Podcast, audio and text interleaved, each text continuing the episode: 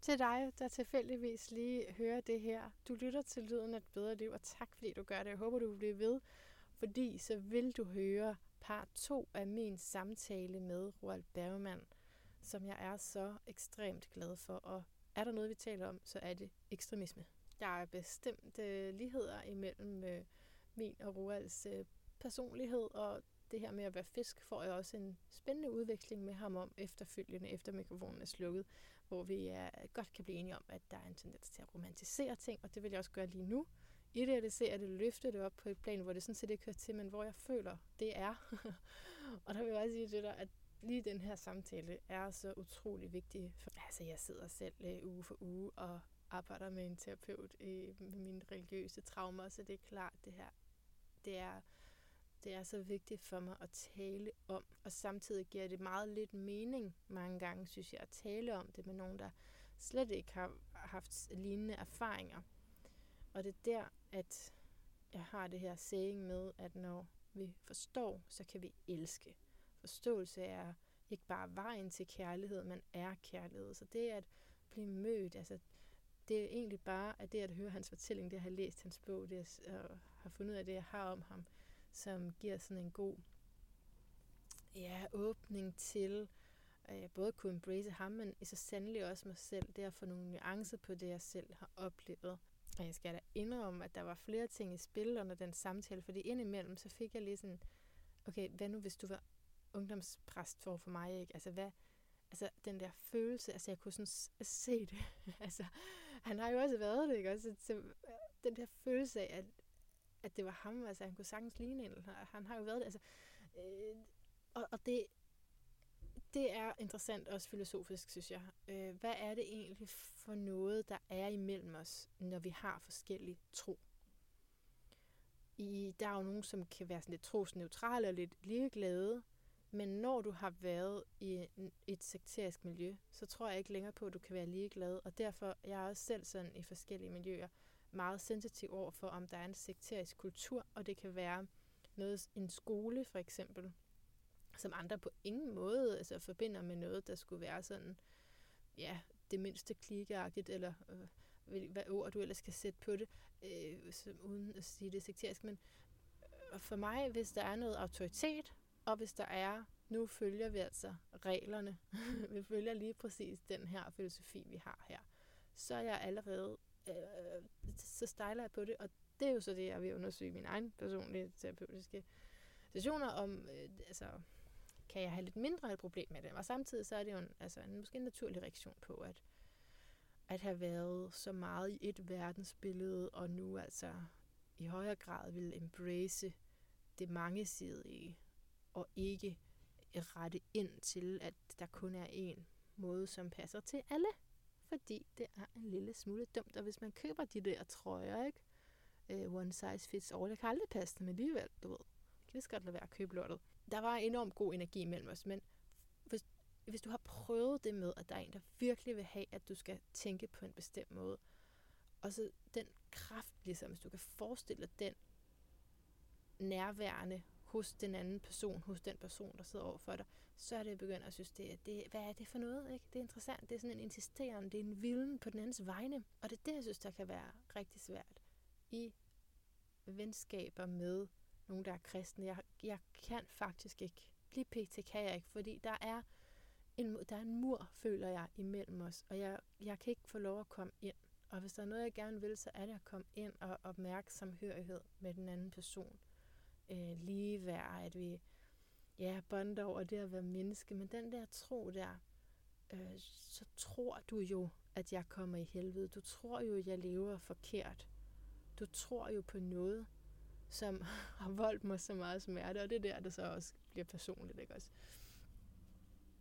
Så jeg vil rigtig gerne høre din mening om alt det her, men lige nu, så skal du bare læne dig tilbage og nyde den sidste del af en meget fantastisk tid med Roald Bergman.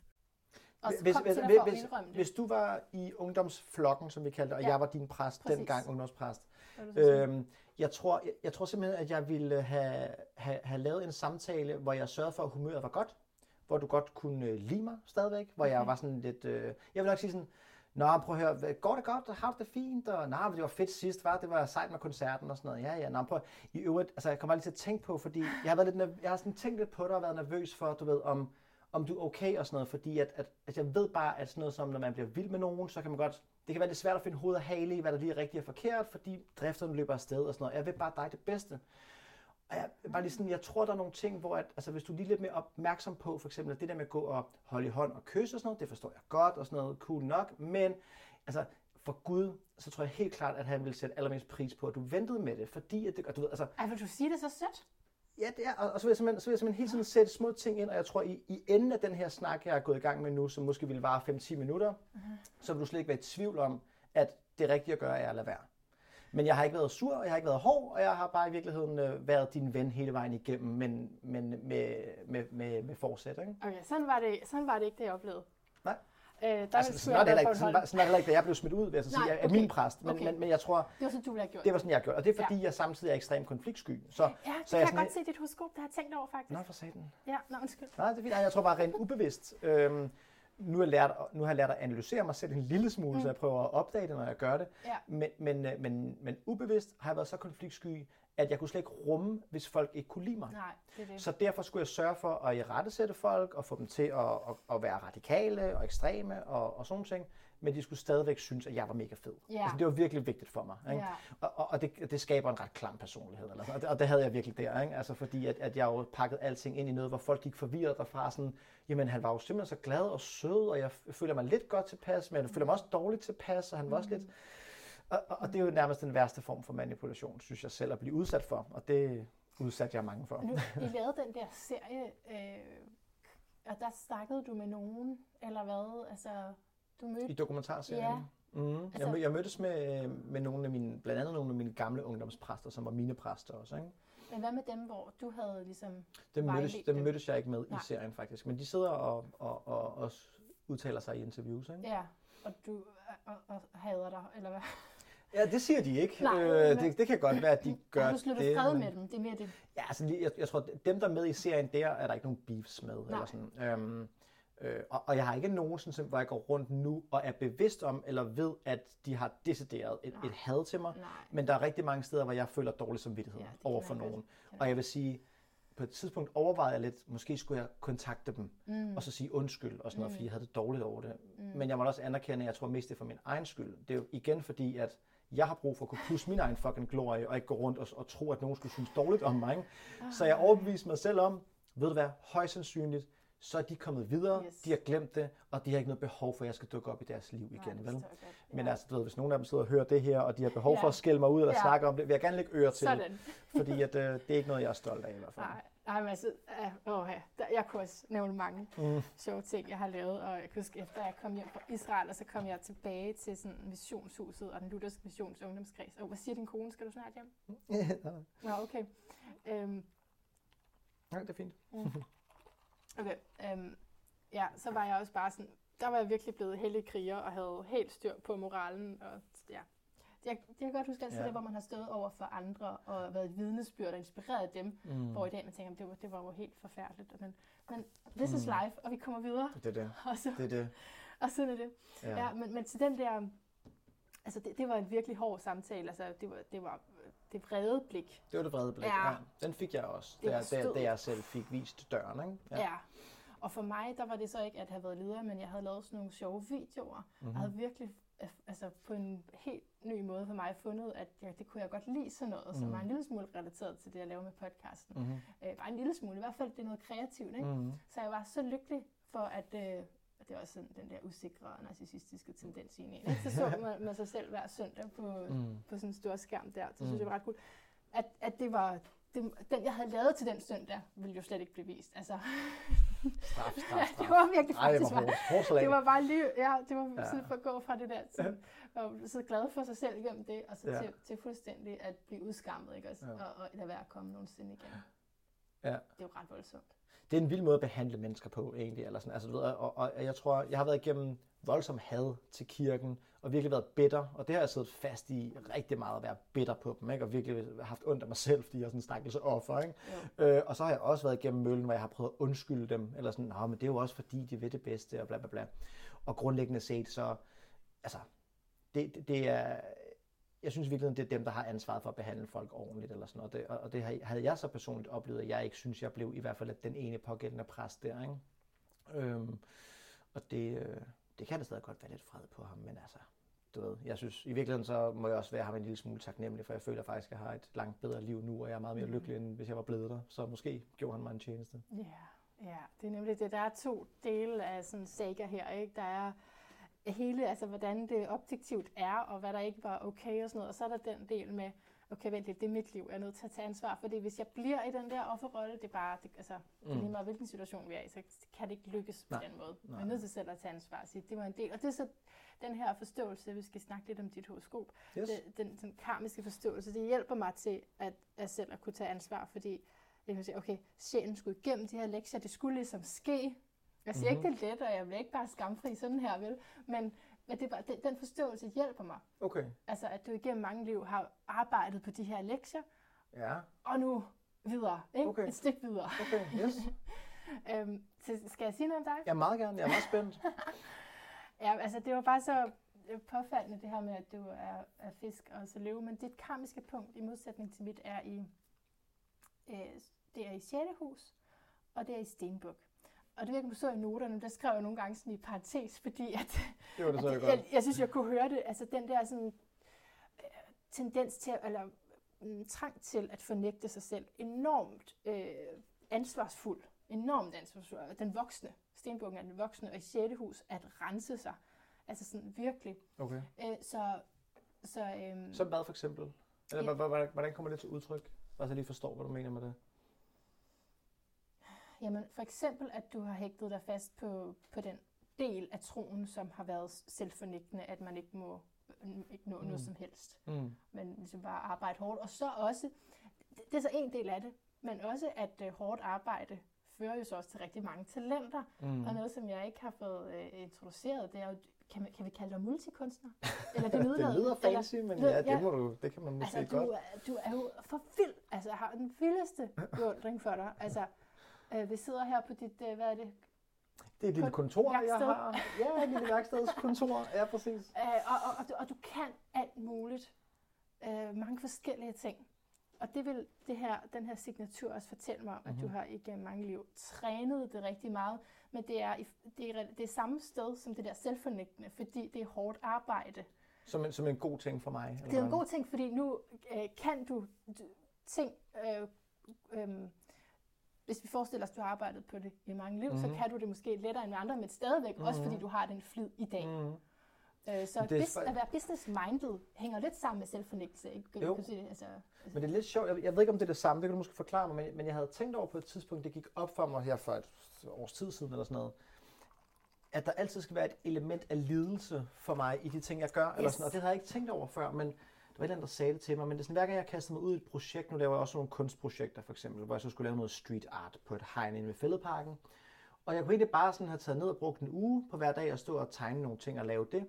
Men det var sådan, at det skulle være en ledelsesproces for mig. Jo. Så jeg ville lave, altså, det skulle være Danmarks største tegning, og jeg tegnede det mere og mere detaljeret, og det tog tre måneder, og jeg fik krampe i armene, og jeg kunne næsten ikke holde det ud og sådan noget. Ikke? Øhm, og, og, og, hvis du kigger rundt på de ting, jeg ellers også har lavet, der ligger ja. forskellige plakater og tegninger og sådan noget, ja. så er det også ting, som helst skal til sidst være sådan, at jeg er ved at brække mig. Eller sådan, altså, det skal virkelig være hårdt, og det skal gøre ondt og sådan noget. Ikke? Mm. Jeg kan prøve lige at vise dig en enkelt en. Jeg ved ikke, om du har set den, men jeg kan simpelthen kan tage den her. Altså det her er sådan en tegning, nu er det bare tryk det her, ikke? Mm. Det her er en tegning, der hedder mit mindebibliotek, for ah, eksempel. Ah, den viser de også i sæklederen. Ja, for eksempel. Det er, sådan, det er et meget godt eksempel på, at jeg kunne godt bare tegne et bibliotek, øh, for det synes jeg var sjovt, men den her, det skulle tage 60 timer at sidde og tegne over 10.000 små bøger i hånden, som er alle de bøger, der indeholder alle mine minder i mit liv. Så de er kategoriseret. Der er en bog til Roskilde Festival, og der er, en, der er også en, der hedder Jesus and Other Lies, og der er en til gode pizzaer, osv. osv. Ikke? Disney songs. Ja, jeg har lidt fundet ud af i hvert fald, jeg tror, det er måske det, du mener, at, at alle de der ting, jeg laver, er der et eller andet element af til sidst, at det jeg næsten skal brække nakken på jo, det? Eller sådan, jo, ikke? jo, det er, det er præcis det, mm. jeg mener. Okay. Det er præcis det, jeg mener. Øhm, ja, lidelse. Jo, øh, hvis, altså, ude af kontekst, bare selve tidlig måneklod 6. hos stenbukken, så vil jeg også sige, at, øh, at det vil være signaturen på en insecure overachiever. Kender du det begreb? Øh, jeg har ikke hørt det sådan før, men, ja, men når du siger det, så lyder det jeg, jeg, jeg som hørt noget, det, der godt Jeg har hørt det præsenteret meget positivt, hvor jeg så selv synes, at det er det egentlig ikke. Mhm. Øhm, men, øh, men ja, altså simpelthen at, at arbejde... Øh, For at opnå anerkendelse på en eller anden måde, eller hvad? det, er, eller, eller? det er jo en, del, det er en naturlig del af det, fordi du bliver så god. Øh, jeg vil ikke mene, at med det her, at det var den hoved. Det er måske mere løveascendanten, men øh, mere fordi, at du ved, at det her bliver godt, og det er det her, der skal til. Mm-hmm. Øh, og altså have meget høje kriterier, have en meget høj standard. Mm-hmm. Ja, Øhm, det, øh, men, men, det men, at, men at selvfølelsen, altså hvis du nu bare sådan, med, altså, elskede dig selv helt vildt, så kunne det også være, at du tillod dig lige at tage en pause. Hvor at, så ville du ikke få lavet de der Mm. 100 ekstra små bøger.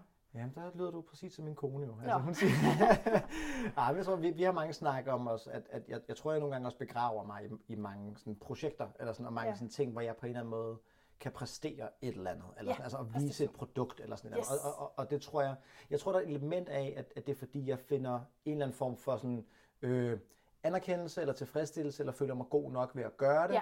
Ja. Øhm, og så er der også en del af det, hvor jeg sådan også skal lære mig selv at sige, at det egentlig også er okay, fordi det er også noget, jeg synes er skide sjovt, og noget, jeg er god til og sådan noget. Men, men, det, Jamen. det, men det er en svær balance for yes. mig, ikke? Jo, jo.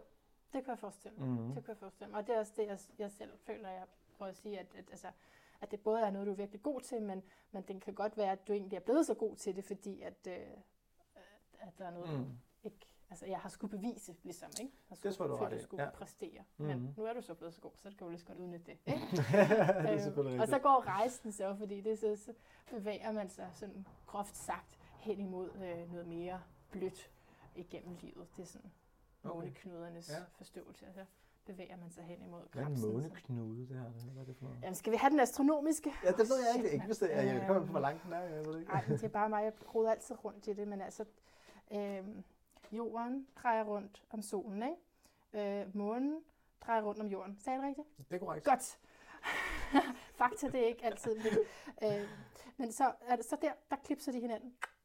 Øh, banerne. Klipser hinanden. Ja, banerne. Ekli, øh, ja, Altså- ekliptika. Altså, Nå, ja, de det- to baner der, Ja. de rører hinanden, de møder hinanden. Oh, ja, okay. Yes. Ja, det er måneknuderne. Ja, så hvis du, hvis du tegnede en, en cirkel eller en snor rundt om solen, som er Præcis. jordens bane, og du tegnede en snor rundt om månens bane om jorden, så vil de to snore på et eller andet tidspunkt ramme hinanden. Ej, og det er sådan jeg måneknuden. elsker, Er du sagde simpelt. Ja, Ja, okay, godt. det var lige det. Ej, det, var- det var så godt sagt. Okay. Øh, men det må være astrologi nok. Fint. Til Yes, det her, øh, til det her hedenske interview. Ja. Øh, jeg, jeg, Nå, men det kig, er meget spændende. jeg skal lige sådan kigge lidt, for, fordi du, der er så mange gode citater. Øh, jo, der er en ting, jeg gerne vil spørge dig om. Altså, um, fordi du sagde selv, at du jo ikke var opvokset det her. Du mm-hmm. kom ind som 11-årig i den her klub, ikke? Mhm. Øhm, og så kan jeg godt sidde og tænke, "Hvor- hvorfor gjorde du dog det? Men, men du havde jo en morfar, Ja. som var meget troende. Missionsk, var han det? Nej, øhm, nej, det var han faktisk ikke. Altså, han var... Han, ja, hvad var han egentlig? Jeg ved faktisk ikke, om han, han kom ikke rigtig i nogen kirke, faktisk. Men han var ikke tilhænger af det, du gik over i, jo. Nej, altså Nej. Min, min morfar der, som jeg voksede op med, mm. og som var min, min bedste faderfigur, han, øh, han var troende og snakkede altid om Gud, og han havde også ret mange regler. Han var også sådan en, man må ikke øh, ryge, og der, sådan, altså, det var, han var rimelig sådan regelret, men han kom aldrig i nogen kirker. Mm. Altså han gik rundt derhjemme og var sådan meget kristen. Øhm, og så, øh, da jeg kom af Pinsekirken, så troede jeg faktisk, at han nu ville blive lidt glad, fordi nu er jeg også troende, du ved, så kan vi snakke med på alt det kristne Ja. der. Men det havde en kæmpe antipati imod. Ja. Øhm, og det forstod jeg faktisk ikke, og han diskuterede, og han sagde, at det er noget djævelskab, de der pinsekirkefolk, og de er forfærdelige, og de er fulde af løgn og sådan noget. Ikke? Og det er faktisk først øh, en del år senere, at jeg finder ud af, at det er fordi, han har været til et vækkelsesmøde en gang. Mm. Øh, helbredelsesmøde i en by øh, på Bornholm, der hedder Klemsker. Øhm, og der er der en prædikant fra Norge, som holder en øh, helbredelses- eller en væk- vækkelsesmøde, og min morfar der, Ole, går op til forbøn til den, til den gudstjeneste der, fordi han gerne vil have hjælp til at stoppe med at ryge. Mm. Og han går op, og der bliver lavet håndspålæggelse af den norske præst, mm. som taler i tunger, og det ene og det andet. Og min morfar, Ole, han oplever det, som han nærmest bliver besat. Og han begynder faktisk at få efterfølgende sådan nogle øhm, psykoser, altså nogle maniske anfald, hvor min mormor vågner op midt om natten, og så rumsterer hele huset, og så kan hun høre, at der sker et eller andet. Og så er han bare i gang med at smide alt muligt ud i gårdspladsen, altså kommoder og tæpper og tallerkener, og det er alt sammen, alt hvad der er gult. Mm. Alt hvad der er gult skal ud, ham der den norske prædikant havde sagt, at døden kommer på den gusten gule hest. Ja. Så døden er i det gule, og han havde sådan en maniske perioder på flere måneder, hvor han blev sindssyg. Din morfar. Min morfar, det er, ikke? Ja, ja. Og derfor så siger han, at det var pinsekirkens skyld. Mm-hmm. Det var den her pinsepræst, Ja. Ja. som han troede var, var ondskab. Ikke? Mm. Så det repræsenterede det ligesom Ja, altså, og, det hele. det, og det sindssyge er jo så, at jeg finder ud af endnu senere, at min morfar så slet ikke var min rigtige morfar. Ja. Der er hele det. Men at jeg faktisk, altså min mor var adopteret. Ja. Så sådan, nå shit, er det ikke min rigtige morfar? Og så spørger jeg så ind til, hvem er så min biologiske morfar? Og så var det fucking den der norske præst, som stod og bad for ham, jeg troede var min morfar. Det var det, ja. ja. Og den norske præst der, som er min biologiske morfar, finder ud af mange år senere, er en mega stor kendt norsk pinsepræst, der hedder Åke Samuelsen, hvis liv bare har kørt nærmest parallelt med mit. Og det, her, det, det, det finder jeg ud af, efter jeg selv er blevet pinse ungdomspræst og sådan ting og sager. Så finder jeg ud af, at uden jeg har vidst det, han er heller ikke vokset op religiøst. Han er også kommet ind i en pinsekirke. Han er også karismatisk, ligesom jeg var. Han er også sådan en, som helbredte syge, og han har også gudstjenester. Og det er alt muligt, alt ligesom mig, var det bare det samme. Jeg ender med at blive smidt ud af pinsekirken. Han blev også smidt ud af pinsekirken. Altså, vi har bare haft identisk Blev han liv. smidt ud? Ja. Han bliver smidt ud af pinsekirken, fordi han er for karismatisk og for grænsesøgende og for ekstrem. Er det ikke sindssygt? Hvornår øh, blev han født? Jeg vil se, at Ja, det ved jeg. Du kan google Åke Samuelsen, hedder han. Du har ikke Øhm, kontakt med ham, eller hvad? Nej, overhovedet ikke. Og han, øh, min mor øh, havde en aftale om at skulle mødes med ham for første gang, og så dør han faktisk lige inden. Så min mor har heller aldrig mødt ham. Ja. Okay. Så, og han er kæmpestor i Norge. Han er jo optaget i den norske salmebog, og de holder en festival i hans navn hvert år, og han har vundet platinplader og guldplader. Og når, min, når min mor rejste op til Norge, blev hun jo fuldt af et norsk tv-hold, og folk de, de græd, at du Åkes datter, og hun fik lov til at få luksussuiter og komme op til kaptajnen på færgen, og alle var bare sådan, det var virkelig vildt at møde Åke Samuelsens datter. Han var den, den øh, mest fotograferede øh, kendis i Norge, ud over kongehuset, og sådan. han var kæmpestor. Så, øhm, Men øh, og det var lidt en overraskelse for mig. Både at finde ud af, at det er det, der løber i mit, min slægt, uden jeg nogensinde har mødt ham, og- eller nogensinde har vidst det. Mhm. Og så hele det der samspil med, at det faktisk var ham, som bad for ham, som blev min adoptiv. Ej, det altså, det er, jo, øh, det er jo sindssygt, ikke? jo, det er, det er virkelig en skør historie. Øh, ja, altså, men så, det er bare det, at din mor lyder jo til, altså, og ja, du beskriver hende enormt kærligt også, det er tydeligt, hvor meget du elsker hende og gjorde som barn også. Øh, men for mig lyder det som om, at det var et socialt udsat hjem, Mm. og hvis man, øh, og, altså, jeg mener bare, han må have spillet en rolle et eller andet sted, ham her Åke. Mm. Hvad tænker du på? Sådan konkret? noget, eller, Ja, sådan noget negativ social arv må også komme et sted fra, eller hvad? Ja, altså det, det, det, det er jo sådan noget, jeg spekulerer i i hvert fald. Ja. Hvor meget af det her, er- altså hvor mange af tingene er nedarvet, for Ja. eksempel, ikke? Eller sådan, du ved, og, og jeg ved ikke, kan sådan noget, kan ekstremisme, er det genetisk eller arveligt? Jeg, jeg ved det ikke. Men man kan sige, at han har jo aldrig været en del af min mors opvækst, for eksempel. Nej, så der er Øhm. noget forsømmelse der. Ja, fordi at, altså man kan sige, Åke Samuelsen, den norske præst her, han, han øh, selvom han er gift, så får han jo en affære med sin korsangerinde, Nå, øh, som er en kvinde, der hedder Nomi. Og der siger han jo til Nomi, at "Prøv, jeg kan ikke have det her barn, du, nu- nu er jeg blevet gravid med mit barn, tag til København, og så sørg for, at barnet bliver bortadopteret. Og så vil jeg måske blive skilt fra min kone, så vi kan være sammen. Mm. Så Nomi, min biologiske mormor, tager til København og afleverer min mor på et, øh, sådan et børnehjem, adoptionshjem. Mm. Spædbørnehjem hedder det. Men, øh, men ender med ikke at kunne give det op, så hun ringer til sin, øh, hun ringer til sin bror, og de aftaler så, at de skal adoptere det. Så det er så min morfar Ole, Okay. som er bror til Åkes elskerinde. Ja. Så ham, jeg troede var min morfar, Mm-hmm. som havde de maniske anfald, han er min onkel. Eller også min mors onkel, sorry. Okay. Så er stadig familie, men Ja. en anden familie. Præcis. Ja, Meget forvirrende. det er enormt forvirrende. Ikke? Så Åke Samuelsen får et barn med sin korsangerinde, som Mm. mm. bortadopterer det til sin egen bror. Og det er ham, broren jeg voksede op med, og har kaldt for min morfar. Ja. Ja. ja. Jeg tror næsten, jeg forstår lidt af det. Øh, Jeg har inkluderet et øh, stamtræ bagerst i min bog, det? så man lidt bedre godt. kan forstå det. Nå, det var ikke med i den version, jeg fik. Ja, det vil jeg gerne se. Ja. Ja, det har du selvfølgelig selv tegnet, så. Det har jeg. Ja, fedt. Okay, men altså, det kan godt være, at, øhm, at jeg skal altså, stoppe min appetit her. Øh, virkelig spændende bog. Øh, vil jeg klart anbefale den, hvis jeg ikke allerede har gjort det. Øh, fordi der både er, der både er det her familiedrama, Ja, ja. ja det, og så er der ekstremismen, og så er der, så er der bagefter. mm. øhm, som, som jo er nu også. Men nu er det så bare lang tid bagefter. Ja, man kan sige, at hele den der bog skildrer jo lidt sådan de første 20 år af mit liv cirka. Jeg tror, når jeg er cirka 21 år eller sådan noget, det er der, jeg ligesom kommer ud af kirken og forlader mm. det. Og det er også der omkring bogen slutter. Så der er i hvert fald gået 15-18 år siden da. Mm-hmm. Øhm, som ikke er skildret i bogen. Så, så jeg slipper jo også læseren på ja, sidste okay. side ja, ja. for ret lang tid siden, faktisk. Ja. Og så er der også sket meget siden da. Ja, for, hvordan kunne du stoppe der? Eller var det bare, nu skulle den være, til at være færdig? Jamen, jeg følte virkelig bare, at øh, der hvor bogen stopper. Øhm, det var sådan en fortælling om det. Det var fortælling om det. Ja, og, og, der, og der har mm. Øh, religionen ikke rigtig været en, en del af mit liv længere. Så jeg tror, når, når religionen og troen og Gud øh, forsvandt, så var der et, et liv, som var et gudløst liv, og det var et mm. andet liv bagefter. Så det må blive til toeren. ja, det gudløse. Når bogen om de næste 20 år måske kommer engang. Det kalder du også uh, din mor et eller andet, hun havde en gudløs tro på sig selv. Ja. Og, og det, er, det er fordi, jeg, jeg prøver lige at fastholde dig lidt her, fordi jeg føler, mm. at jeg er helt færdig. Ja, det er fint. Øhm, men fordi det er jo virkelig også en klassisk ting, som kristen, når man er i det, altså at frygte for, at andre kommer i helvede, som ja. du gjorde med hende. Ja. Men hun levede jo faktisk gudløs, så, ja. så du kunne have valgt at lade dig inspirere hende. Mm. Ja, det burde jeg måske have gjort, kan man sige. Ja. Nej, jeg tror, du gjorde lige det, du skulle gøre. Ja, det, det, det, det, er bare, det er bare interessant at tænke over, ikke? Jo. At det kunne have gået en anden vej. Ja, det er det. Fordi, fordi hun kunne have været din primære påvirkning, mm. men, men så en eller anden grund har det så ikke været helt nok, og du har brug for måske en far. Det er derfor, mm. den er så fin, den her titel, mm. Fadervor. Ja, det, og der, der tror jeg, jeg fandt fædre og faderfigurer mm. i kirken. Og, yeah. altså, både de andre præster, der var der, og også selv Jesus blev en faderfigur. Yes. Jeg talte jo til ham hver dag, som yes. han var en fantasiven. Ikke? Yeah.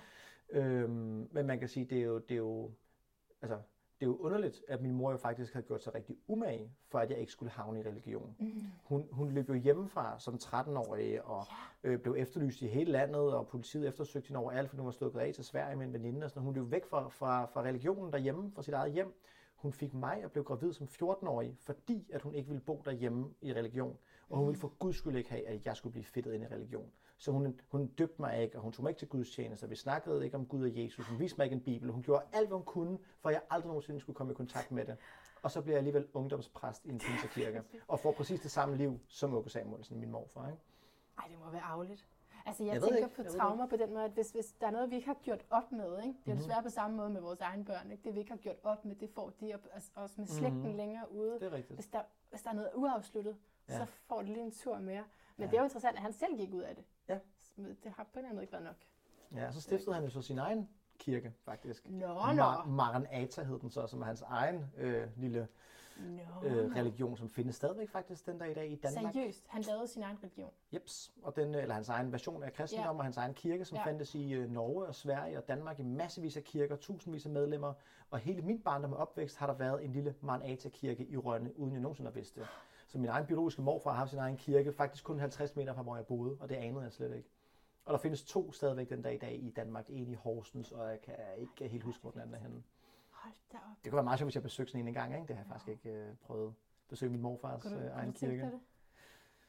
Ja, ja, det tror jeg faktisk, jeg ved, hvad det er klar til. Ja. ja. Så jeg kan medbringe, det er faktisk hans øh, sølv-LP, der er Nej. deroppe på, på væggen der. Har du arvet den? Den har jeg fået af min mor, som havde okay. fået den af, af Åke der, ikke, før han døde. Ja. Okay, men så synes jeg, det giver mening med min teori fra før. Der er noget, der ikke er færdigt, og du mm. bryder det jo så. Altså, du, jeg blev simpelthen så glad i den serie, at du ikke var i det længere. Ja. Ja, der blev holdt, altså man, jeg, jeg tror, at dem, der har lavet serien der, vil jo også gerne spille lidt på, at man yeah. er i tvivl om, er jeg stadigvæk Præcis. en kristen lunatic, ja. eller er jeg blevet en rimelig normal? Ja. Så, øh, så hvis man kun har set afsnit 1, så tænker man i hvert fald stadig, at jeg er en kristen psycho, ikke? Men øh, måske man øh, ser den til ende og finder ud af, at jeg er kommet ud af det i hvert fald. Du er kommet ud af det, du er brudt med det, så, ja. så det vil jeg da mene. Det, så, men jeg er, er men jeg er dybt bange for, at jeg bare kører altså en bibi. Altså det, som min mor gjorde. At jeg mm. prøver også at skærme mine børn fra det, mm. og tror, jeg er videre. Er men hvad nu, hvad nu ja. hvis de havner og gør præcis det samme ja. som mig? Ikke? Og det kan vi finde ud af i deres horoskoper. Tror du det? Ja. Du kan se tendenserne, så kan Ej, er det se. rigtigt? Ja, ja. Oh, det kan jeg faktisk godt lide. Altså, jeg kunne for eksempel se i min datters, der kan jeg ikke, jeg kan ikke skåne hende for, at tro bliver et issue, men hun, det passer jo også, fordi hun jo har kristne bedsteforældre, så det er jo et issue, hun mm. bare må gå op med.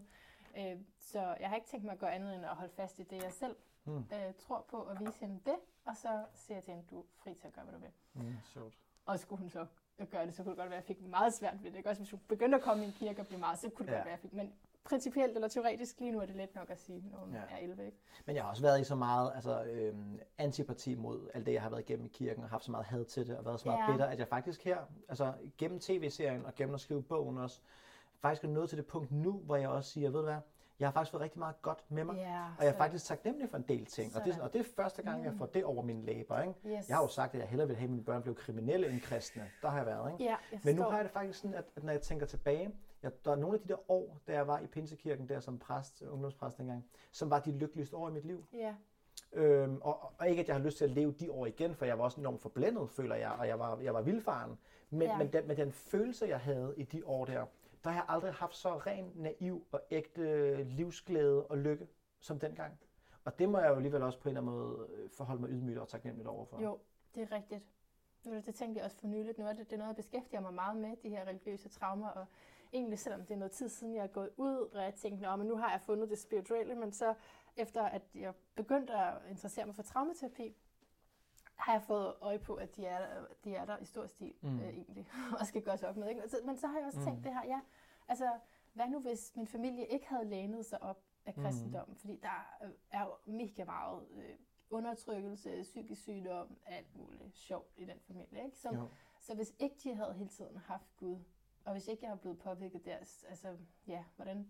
Mm. Det kunne gået meget værre, faktisk. Det er det, og jeg tror også, det, at det er sådan en traume at blive smidt ud af det, er jo ja. også fordi, at det har været så vigtigt at give en masse gode ting. Mm, ja, øhm, det er rigtigt, ja. og, og, og egentlig, når jeg tænker over det, havde det så været bedre, hvis jeg var blevet til, til drukfesterne derhjemme, eller havnet som mange af mine andre venner dengang i, i ved, narkoproblemer, eller kriminalitet, eller nej. et eller andet. Ikke? Så, nej, nej, nej. Så, nej, så, så, så, så jeg har da tænkt nej. mange gange, at, at den pinsekirke var det værste, der har overgået mig, men, men der tror jeg, jeg har overdrevet en lille smule. Jeg tror faktisk ja. måske, at, at det har været noget, der har ført mig et ret godt sted hen i ja. livet faktisk, men det ja. har bare været en smertefuld proces Absolut. at kunne tage imod de gaver, jeg fik med ja, fra den tid. Ikke?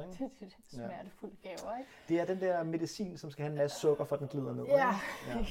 men jeg tænker på, fordi nu vi sidder på dit kontor, det er ret tæt mm. på uh, Drejervej, en anden øh, Det ligger lige herovre. Danmarks største pinsekirke. Jeg var derovre for tre uger siden. Er det rigtigt? Ja, for lige at mødes med... Øh, en af deres kommunikationsansvarlige derovre, som står for de samlede sådan, nationale pinsekirkearbejdes PR-arbejde og pressehåndtering, okay. ja, okay. som faktisk var min allerførste ungdomspræst, da jeg kom i øh, Pinsekirken i Rønne, som er derovre nu. Og han ville jo gerne have en snak om, okay. øh, om bogen, der kommer selvfølgelig. No. Øhm, og jeg har faktisk øh, også sendt ham bogen, øhm, okay. så han har fået lov til at læse den inden, og vi har haft rigtig mange gode snakke om det, og rigtig mange gode refleksioner om det. Øhm, og jeg tror, jeg skal være glad for, og det skal han nok også, at jeg har skrevet den her bog nu, og ikke for fem år siden. Ja. Fordi for fem år siden havde det bare været øh, altså en bred side af bare at havle ned og svine til ja. og rende ja. mig i røven alle sammen. Ikke? Men, men jeg tror faktisk, at vi har haft nogle ret gode snakke, hvor han har kunne oplyse mig lidt om, at der er andre nuancer i det her, end bare min bitterhed. Og jeg har også kunnet fortælle ham, at ved du hvad, det er ikke kun lutter lavkage, selvom du føler det. Der er også rigtig mange, der er blevet ødelagt igennem den maskine, dengang der hed Pinsekirken.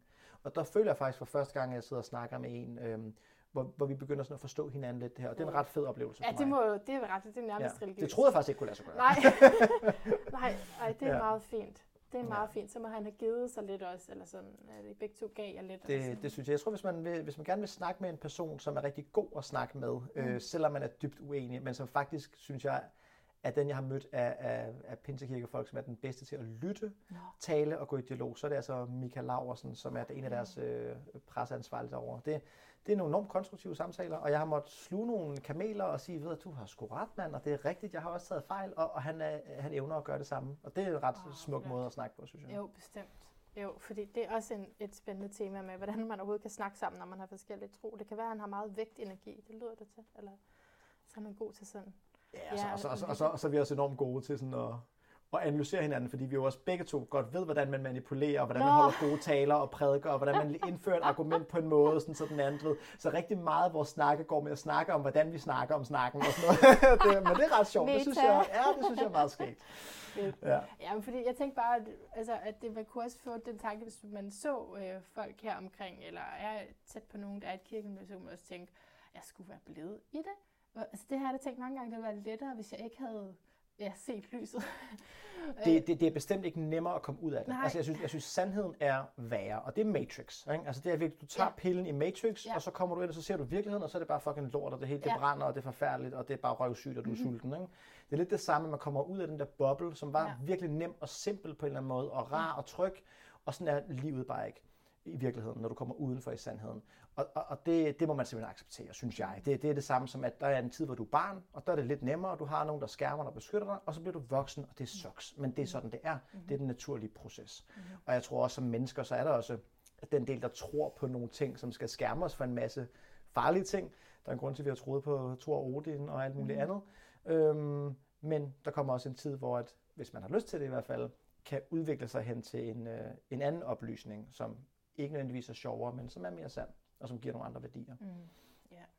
Men der er der nogle gange, hvor jeg sidder og tænker, hvorfor skal livet være så hårdt? Hvis jeg lige nu havde haft en Gud at bede til, som jeg troede yeah. på, og han kunne guide mig, så havde mit liv været nemmere. Mm. Øhm, men jeg er her heller ikke, fordi det skal være nemt, og mit livs slogan har altid været hellere dårlige oplevelser end ingen oplevelser.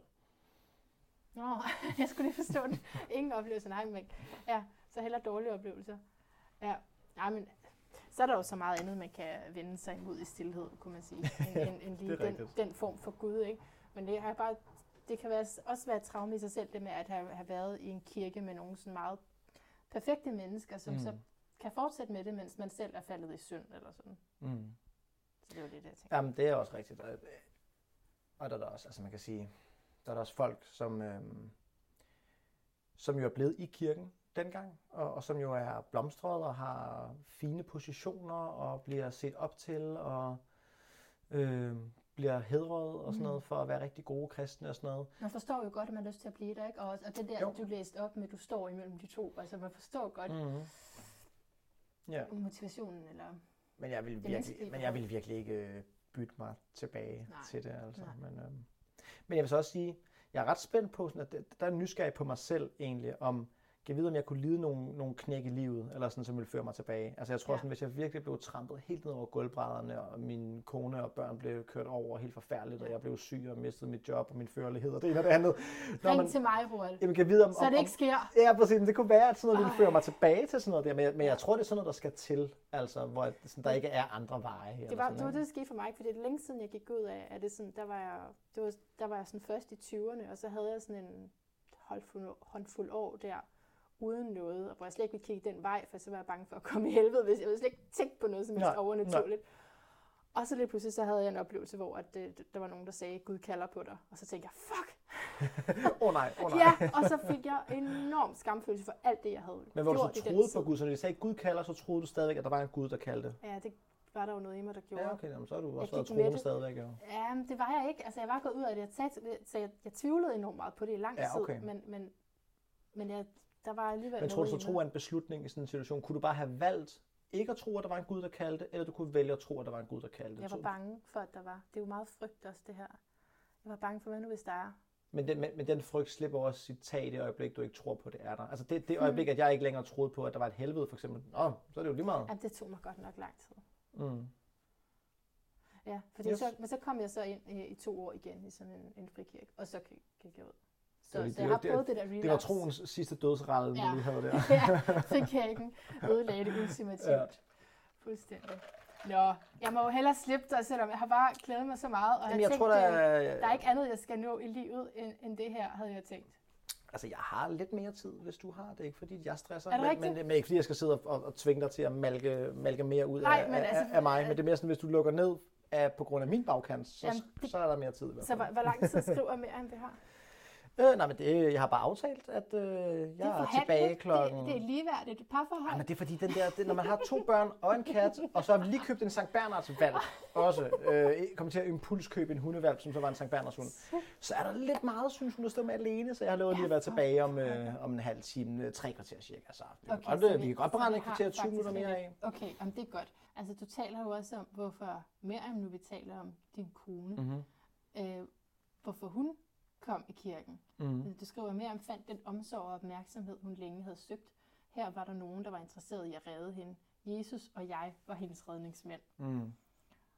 Øhm, ja, så skriver du videre om, om jeres forbindelse, ikke også? Mm. Men det er også en stor del af, af kirken og det kristelige, altså frelseren At blive reddet. Ja.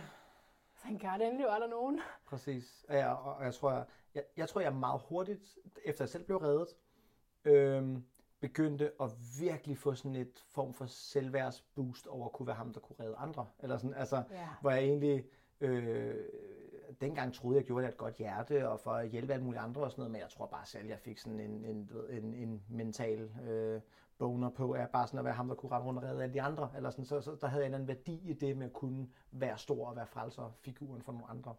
Øhm, Mm. Så det, det, det brugte jeg meget, og også sådan, hvor jeg kunne føle mig selv god, når jeg lagde mig til at sove om natten. Sådan, Ej, hvor er du også god, fordi du hjælper så mange. Ikke? Øh, hvilket jo er sådan lidt en klam, egoistisk ting at rende rundt med, men, men jeg, du ved, det var trods Nej, alt... den, er, øh, den kæmper jeg stadig med, det vil jeg sige. Nå, Ja. bare fortsæt. Nej, nej, nej, så det tror jeg da helt klart var noget, det der var med, med mig og Miriam også. Øhm, at vi et eller andet sted begge to var sådan lidt nogen, som du ved, manglede alt muligt og var lidt forsømte, og begge to Ja. var lidt nogle ofre øh, på hver vores måde. Øhm, og, og- og det har været virkelig svært øh, for os at komme til sådan den der erkendelse af, altså både at jeg kom til den erkendelse af, at det har været rigtig vigtigt for mig at skulle være sådan en, der kunne redde nogen, for eksempel. Det synes jeg ikke er specielt fedt. Eller sådan, altså. Og det har også været lidt, tror jeg, måske lidt pinligt for mig om det der med, at hun havde brug for nogen, der skulle komme og redde hende. Fordi vi har bildet os ind altid, at vi har været meget ligeværdige, eller sådan, og vi er vores egne selvstændige individer, og vi er bare Mhm. gode for hinanden. Men der er helt klart den der dynamik i det, ikke? Eller sådan, øhm, og, og det tror, der tror jeg, vi passede rigtig godt i forhold til vores behov over for Mhm. hinanden. Ja. Øhm, hvilket også er det, som altså, jo også gør det interessant nu, så når man er sammen efter 19 år, og man begynder at lære mere om sig selv og gøre op med ting, så skal vi på en eller anden måde finde nogle nye måder at passe sammen på, eller, eller i hvert fald tilpasse dem, vi er blevet på nogle nye mm, fasonger. Ikke? Øh, så der kunne vi godt have endt med at, det man siger i situationstegn, vokse fra hinanden, tror jeg, fordi vi Ja. faktisk har udviklet os øh, pænt meget begge to. Ja. Men, men af en eller anden underlig årsag, så passer vi bare stadigvæk skide godt sammen. det Altså. Så det, det er jo ret heldigt. Det er Ikke? virkelig en anden ting, jeg beundrer øh, ved dig og ved jer. Altså, at I har taget det valg. Det er jo også om noget et valg at blive. Det er hårdt arbejde, synes Ja, jeg. Ikke? Men, ja. øh, men, men, men der er sådan blevet bekræftet, også gennem alle mulige op- og nedture og sådan noget, at vi begge to blevet bekræftet i, at, at det vi har i hinanden eller sådan noget, virkelig bare er unikt. eller er sådan noget. Og, og, og det er også noget, ja. som vi har rigtig meget brug for. Ja. Øhm, og, og man kan ikke få alt alle steder. Eller sådan, du ved. Øhm, Mm. men, øh, men det bliver tydeligere og tydeligere for mig, at, at det virkelig øh, ikke bare er et spørgsmål om, at hun er også en god sådan, krykke for mig, Nej. eller, sådan, eller, eller at vi, sådan, at vi er et godt sidehjul til hinanden, Nej, nej. men vi meget mere bare er blevet et fartøj sammen. Eller sådan, Ja. altså, vi er på en eller anden måde på godt og ondt er, Mm. er smeltet enormt meget sammen. Mm, Og, dejligt. og, og det bliver jeg faktisk mere og mere forelsket den tanke. Ikke? Ja. Altså, fordi Fantastisk. nogle gange kan det også godt føles lidt som en, det har det gjort tidligere, som en spændetrøje, eller sådan, at man gerne vil væk og fri. Og, du ved, Ja. Jeg har aldrig prøvet at bo fuldstændig alene. Jeg er Nej. gået fra at bo hjemme hos min mor, til at bo i kollektiv med nogle venner, til at bo sammen med Miriam resten af mit liv. Yes. øhm, så der er altså alle mulige sådan noget, sådan frihedsting og sådan noget i det der med at være helt mig selv, som jeg jo så ikke har prøvet. Men jeg er også sådan helt oprigtigt kommet til en anerkendelse af, at sådan, det, det er bare slet ikke altså noget, jeg har behov for at sammenligne med, hvor meget jeg nyder at, at være øh, sammen med Miriam. Ikke? Så Så du følger på en måde doktrinen jo. hvad er det for en doktrin? Nå, altså, at man ikke må blive skilt. Ja, ja, Det må man det er ikke, rigtigt. Men, ja, altså, men, men, men, men jeg har det også sådan, at, at det løfte, man kan give hinanden, synes jeg, det er, at lige nu, så føler jeg, at vi skal være sammen resten af vores liv. Yes. Ja. Øh, jeg, jeg tror, da vi blev gift, sagde vi jo til hinanden, vi skal være sammen resten af vores liv. ja. Og det er måske sådan lidt, der er måske også blevet klog nok til at sige, det kunne da godt være, der engang skete et eller andet. Mm. Altså sådan, du ved, altså hvis hun lige pludselig ikke elsker mig mere, så skal jeg ikke tvinge hende til at være sammen med mig, eller sådan noget. Mm. Men, men vi fortsætter med at have heldigvis følelsen af, at mm. der er ikke nogen grund til, at vi ikke skulle være sammen. Så, så jeg kan ikke give nogen gar- garantier for, at vi aldrig går fra hinanden, men lige nu kan jeg slet ikke forestille mig, Nej. hvorfor vi skulle gøre det, eller at vi skulle gøre det. Så Det er så godt. Så det vil sige, om et år, så er det 20 år. ja, Det kunne jeg lige regne ud. det er rigtigt. Det er lidt vildt, mand. Jeg tænker, at 20 Det er års bryllupsdag, det er jo vildt. hjernedødt, mand. Men det er også, altså, føler mig virkelig gammel. Men vi, vi 20 startede også lidt, fordi er hun blev jo gift, øh, da hun kun var 19, øh, jeg ved nu 17 år gammel. Så vi fik jo dronningebrev tre måneder før hun fyldte 18, bare så vi kunne prøve det, ikke? fordi vi synes, det var lidt sjovt. Så vi kunne prøve det. Øhm. Oh, det okay, så, så to ting mere, tror jeg. Mhm. Så, så er vi igennem. Øh, fordi det synes, jeg synes, det var lidt spændende, det du siger med frelser-energien. Ja. Det ligger jo også til vores fisk. Gør det det? Det gør det. Er det en fisketing? Ja, det er en Ah, fisketing, det der med at frelse. Enten er man offeret som fisk, så det er en energi, der er stærk i Mhm. fisken, at komme til at føle sig som offeret. Eller også så øh, kan man også rigtig godt lide at redde andre. Så det handler jo Jeg selvfølgelig tror, jeg har i den grad lige del af begge dele, vil jeg sige. Ja, ikke? men Ja. det, det handler selvfølgelig om at træde ind i den gode, øh, selvindsigtsfulde hjælpegærning. Men, øh, men ja, det, jeg synes stadigvæk, det er komplekst, komplekst det der med mm. at ville hjælpe andre, uden selv at blive en, som identificerer sig med at ville hjælpe andre, bare fordi at ja, et eller andet egoistisk pleaseren. behov. Hvad siger du? Nå, egoistisk behov, ja, det er rigtigt. Ja, ja, fordi, fordi jeg, jeg har døjet meget med at være sådan en pleaser-type, ja. For eksempel. Ikke? Og det, ja. det, det, tror jeg måske ligger lidt i det, du siger der også. Ikke? Altså, at, ja. Øh, ja. altså, det ligger i uh, din vægtenergi. Okay. Og det, du har sådan et lille fint stellium i vægten. Um, og din sol er også i syvende hus. Jeg siger det til, hvis der, der er nogle gange nogle lyttere, som godt kan lide det, det, jeg, jeg, jeg, jeg sidder sådan og bare har store øjne og ved ikke, hvad det betyder, og så kommer du med en pointe om lidt, og så ja, forstår jeg så, det. Så, så siger hun om lidt. Jamen, altså, vægtenergien er, er, vil rigtig gerne øh, kunne lise. Øh, det er i hvert fald det er et stort issue. Mm-hmm. Ja, ja. Øh, og, og, og, det, og det er også den der... Altså, fordi, men essensen i vægten er jo, at, at jeg vil gerne have fred. Jeg mm-hmm. fred. Så det er jo den fine, ikke? Så diplomati og forhandling mm-hmm. og sådan noget. Men når man så som menneske øh, tapper ind i det, så bliver det en lille smule øh, uperfekt, ikke? Alt mm. det her. Mm. Og, og der er en skyggeside så, at man øh, kan holde ting tilbage, som er et problem, og så siger man dem ikke. Mm. Af frygt for, at der kommer ufred. Klart. Konf- konfliktskyheden. Ja, ja konfliktskyheden. Altså, intentionen er jo samme, man vil gerne have fred. Mm. Der er bare en uhensigtsmæssig måde at opnå freden på ja. os. Men gælder det også skorpionen, min kone for eksempel? Fordi der, der, der, der oplever jeg jo lidt, at jeg er nok mere typen, som kører den der pleaser-ting. Ja. Og jeg oplever lidt min kone nogle gange, som bare sådan, hvis der er noget, hun ikke bryder sig om, så siger hun det bare. Ja, ja det vil jeg også mene nu. Jeg har ikke set hele hendes horoskop, det vil jeg gerne se. Men selve skorpionenergien er god til at sætte grænser, og er god til at tabe ind i, hvad den anden altså, har hemmeligheder. Mm. Ja, ja. så det er nok ikke så nemt at holde hemmeligheder.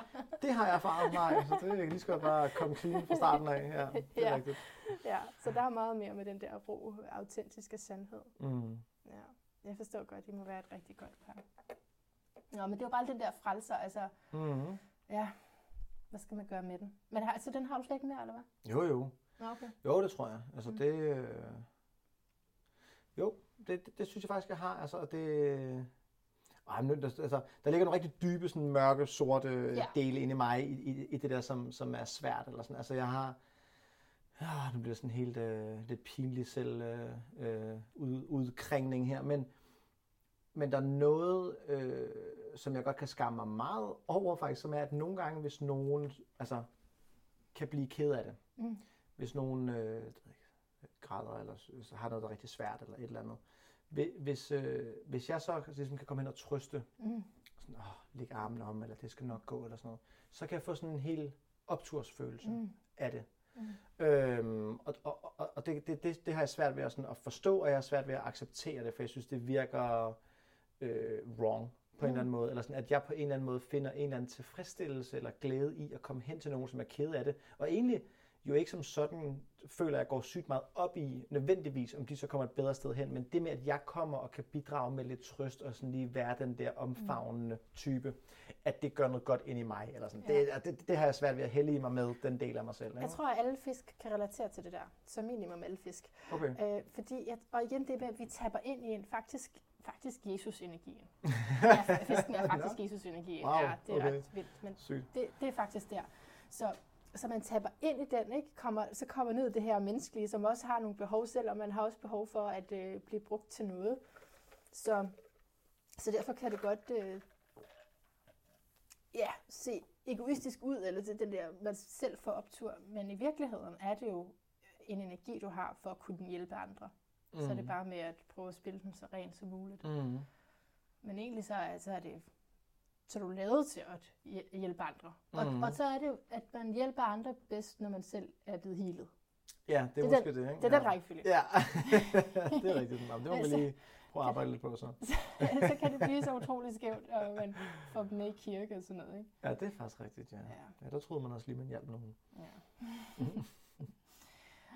øhm, hvad var, jeg sagde to ting, mm-hmm. så, mhm. så jeg, har, jeg har en mere. Øhm, jeg har i hvert fald bare sådan et citat, mm-hmm. som jeg synes er spændende. Altså, I flyttede meget rundt, da du var barn? Ja, ja det var lidt en nomade tilværelse. Jeg boede ingen steder og overalt, slog aldrig rødder og lagde hovedet, hvor vi faldt. Døre mm. åbner og lukker. Smækker sparkes ind, står på klem og på hvid gab, når huset sukker. Hvad er der bag den næste dør? Næste dør. Er det her, vi dør? Ja, meget fint lille poetisk Ja, sted. altså, og, og det, øh, det er også en ting, jeg har romantiseret, og stadigvæk gør det. Altså, jeg tror, alt det med alkoholen har jeg fundet ud af, at det var også lidt noget lort. Altså, det var ikke helt super fedt, øh, den barndom med det. Men det der med at flytte rundt er sådan en ting, som jeg ikke helt endnu er kommet til erkendelsen af, at det måske også har, har været lidt dårligt. Men, men det der med at flytte hele tiden, kan jeg enormt godt lide. Altså mm. lige nu har vi boet, der hvor vi bor nu på Jordbær i en 8 år eller sådan noget, og jeg kan næsten ikke holde det ud. Altså det, jeg har aldrig boet så længe et sted, og det er forfærdeligt. Der er ikke noget, jeg elsker mere end at pakke alt mit lort ned i flyttekasser. Og så er der ikke noget, jeg elsker mere, end at bare køre sted hen, og så bare... Altså, det, det er den bedste proces i mit liv, det er at flytte. Og så bare ind med en masse nye flyttekasser, og så bare indrette og sådan noget. Og, og det skete hele tiden. Altså, jeg tror, jeg har haft måske 10-11 forskellige folkeregisteradresser på Bornholm i min, øh, min barndom og, og ungdom der. Øhm, så vi boede jo aldrig et sted mere end hvad, et år, to år, tre år måske højst. Og, det, og jeg kan huske det der med et nyt værelse. Altså, helt tiden nyt værelse, ikke? Øh, det synes jeg var fedt. Øhm, og jeg har det også, du ved, og Miriam har også aftalt, at en, en gang når børnene er flyttet hjemmefra og har det godt og bor for sig selv og ikke har brug for, at vi skal hænge ud hele tiden, så tager vi fem år, hvor vi øh, rejser rundt til fem forskellige oh, store byer i verden og bor et år hvert sted. Ikke? Yes. Øhm, så, så det er helt klart, der er noget i den der, jeg godt kan lide at rykke rundt. Og, øh, Men fordi du, det slutter jo af, eller det er det sted, jeg har taget i hvert fald, ja. med, at det her, vi dør. Så der er stadig et eller andet men det er jo fordi, jeg ikke ved, hvor, ja. hvor er den sidste adresse henne, ja. ikke også? Ja. Øhm, og så tror jeg, som barn har det også været fordi, at jeg, at jeg har haft en del frygt, eller sådan, ja. at der har været, øhm, altså, så har der også været en del omgang med, med rockere og sådan noget i min ah. mors omgangskreds, og der har været, der har været en masse vold, og Ja, så øhm, der har også været øhm, flugt nogle gange frem for flytning. Så jamen, der har i hvert fald også været sådan noget med, jamen, jeg ved jo ikke, altså, skal vi mm. flytte igen? Mm, du ved, ja. eller, eller er det her helt lortet brænder ned og eksploderer, ja. eller sådan, ikke? Altså, ja. når at, øhm, der var en, øh, som, du ved, en, en ven af mig og min mor, som fik øh, klippet alle sine fingre af med Nej. en hækkesaks øh, på nær tommeltotterne af nogle rockere. Og, du ved, den slags ting gør jo også, at man har lidt hele tiden den der, ved du hvad, så lever vi her i nuet nu, og så må vi se, om, om der kommer en adresse mere, eller om det stopper her. Ikke? Så, øhm, Nå, ja. jeg, jeg vil ønske, at min datter havde nogenlunde samme indstilling, fordi jeg har flyttet ud af andre grunde rigtig, rigtig meget rundt. Altså, mm. så mit, mit voksenliv, hun synes bestemt ikke, det er sjovt. Jeg tror heller ikke, mine børn synes, det er specielt fedt, Nej. faktisk. De, Nej. Øh, men de, de er så også blevet, ikke? Det må man sige. Det ja. meste af deres liv, eller sådan. Ja. Blevet nogle det, er jo, steder. det er jo de her jordbærveje, ligesom deres barndom siger, ja. kan man sige. Ikke? Ja. Men, øh, men jeg, jeg, jeg føler selv, at jeg har sat pris på sådan, øh, omskifteligheden og omstillingsparatheden ja. og jeg er altid sådan meget eventyrlysten, og også hele tiden tænker, nå, men vi er her nu, men så er vi et andet sted om lidt, eller sådan mm. noget. Okay, jeg siger, jeg siger lige noget til lytterne. Øh, måne i 9. hus. Jeg og føler, du sidder sådan og visker tisker øh, med nogen. Der. Ja, men det er sådan hemmelige koder. Ja. Ej, jeg ved ikke, om der, der, jeg ved faktisk ikke, om der er nogen, der synes, det er jo, sig interessant. Det. Men altså, måne i 9. hus, det, det, så er vi ude at rejse, ikke? Og så øhm, Pluto på IC, så er der noget sprængfarligt måske i hjemmet i det hele taget, men det kunne godt være mange flytninger, tænker mm. jeg, at det kunne. Og så fisken er meget bevægelig. Ja. Mm. Det var sådan lige var mit bud, hvor man kunne se det hen. Det lyder ikke helt forkert. Men, øhm, men altså det sidste spørgsmål mm-hmm. i den her podcast, det er, hvad er din lyd af et bedre liv? Åh, oh, nu er det bare, så skal jeg sidde her og tænke lidt. Ja, det kan man godt summe lidt over. Så kan man altid klippe, klippe summetiden ja. lidt ud. Ikke? Jo. Hvad er lyden af et bedre liv? Og nu er vi tilbage 30 minutter senere. Ja, nu stresser du mig. Og jeg tænker stadig. Jamen, det er et fly, der letter. Hmm. Apropos. Yes. Væk. Ud af sted. Nye himmelstrøg og horisonten, ikke? Når du har bestilt en rejse, eller når du ikke ved, hvor du skal hen? Altså, hvis det stod til mig, så vidste jeg ikke, hvor jeg skulle hen. Okay. Den, altså, den bedste gave, min kone har givet mig, det var, da hun bare overraskede mig, jeg skulle ud i lufthavnen, og jeg mm. vidste ikke, hvor jeg skulle hen. Jeg satte mig ind i et fly, og jeg vidste stadig ikke, hvor jeg skulle hen, og så wow. skulle vi afsted. Og hun vidste bare, at det var lige mig. Ja. Jeg havde nogle år for inden prøvet at gøre det sammen med hende, ja. og jeg sådan tog ud i lufthavnen, og så bare tog til New York. Og, og min kone er ikke sådan, hun kan enormt godt lide at være sådan rimelig pænt meget i kontrol og velforberedt og vide, hvad der sker, eller sådan noget. Så, så jeg har, jeg har altid lyst til at surprise hende, ikke? Ja. fordi det, var, det har jeg virkelig lyst til. Men det er jo virkelig bare mit behov, for jeg vil enormt gerne surprises. Ikke? Ja, og det er jo så også, nu vil jeg ikke røbe den pæne slutning, jeg havde lyst til at læse det op, men det skal man da jo selv læse. Men altså, det, vi kan godt afsløre, at slutningen af din bog han der, altså, ender ud i sådan en, en åbenhed. Who knows? Ja. ja. ja. Så tusind tak for at have skrevet den. Tak for at gå ud af troen herud til mig. ja. og tak fordi du gad at mødes med mig. Det er mig, der takker. Det var en fornøjelse. Det er sgu da fedt. Det kan jeg godt lide. Af hjertet tak, fordi du har lyttet med nu til forhåbentlig hele samtalen med Roald Bergman, de her to dele, som udover at den er splittet op, er ganske lidt redigeret i, vil jeg nok sige. Fordi jeg synes bare, samtaleflødet var så fint, og forskellige små udtalefejl, og øh, pinligheder. Og, altså, jeg synes bare, den er, jeg synes, den skulle komme ud sådan her. Så det håber jeg selvfølgelig, at du er enig i.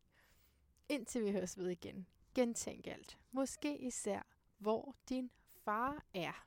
Eller hvor du nogle gange måske finder en far i andre. Og måske i højere grad kunne embrace din far, eller i det hele taget dine forældre, i dig selv. Og ej, jeg kan blive ved, fordi der er rigtig meget. Hvor kunne du tilgive din far henne? Hvor kunne du øh, tilgive dig selv for at ligne eller ikke ligne dine forældre? Det, det bliver, det et meget stort emne, men i hvert fald gentænk et eller andet, indtil vi høres ved igen.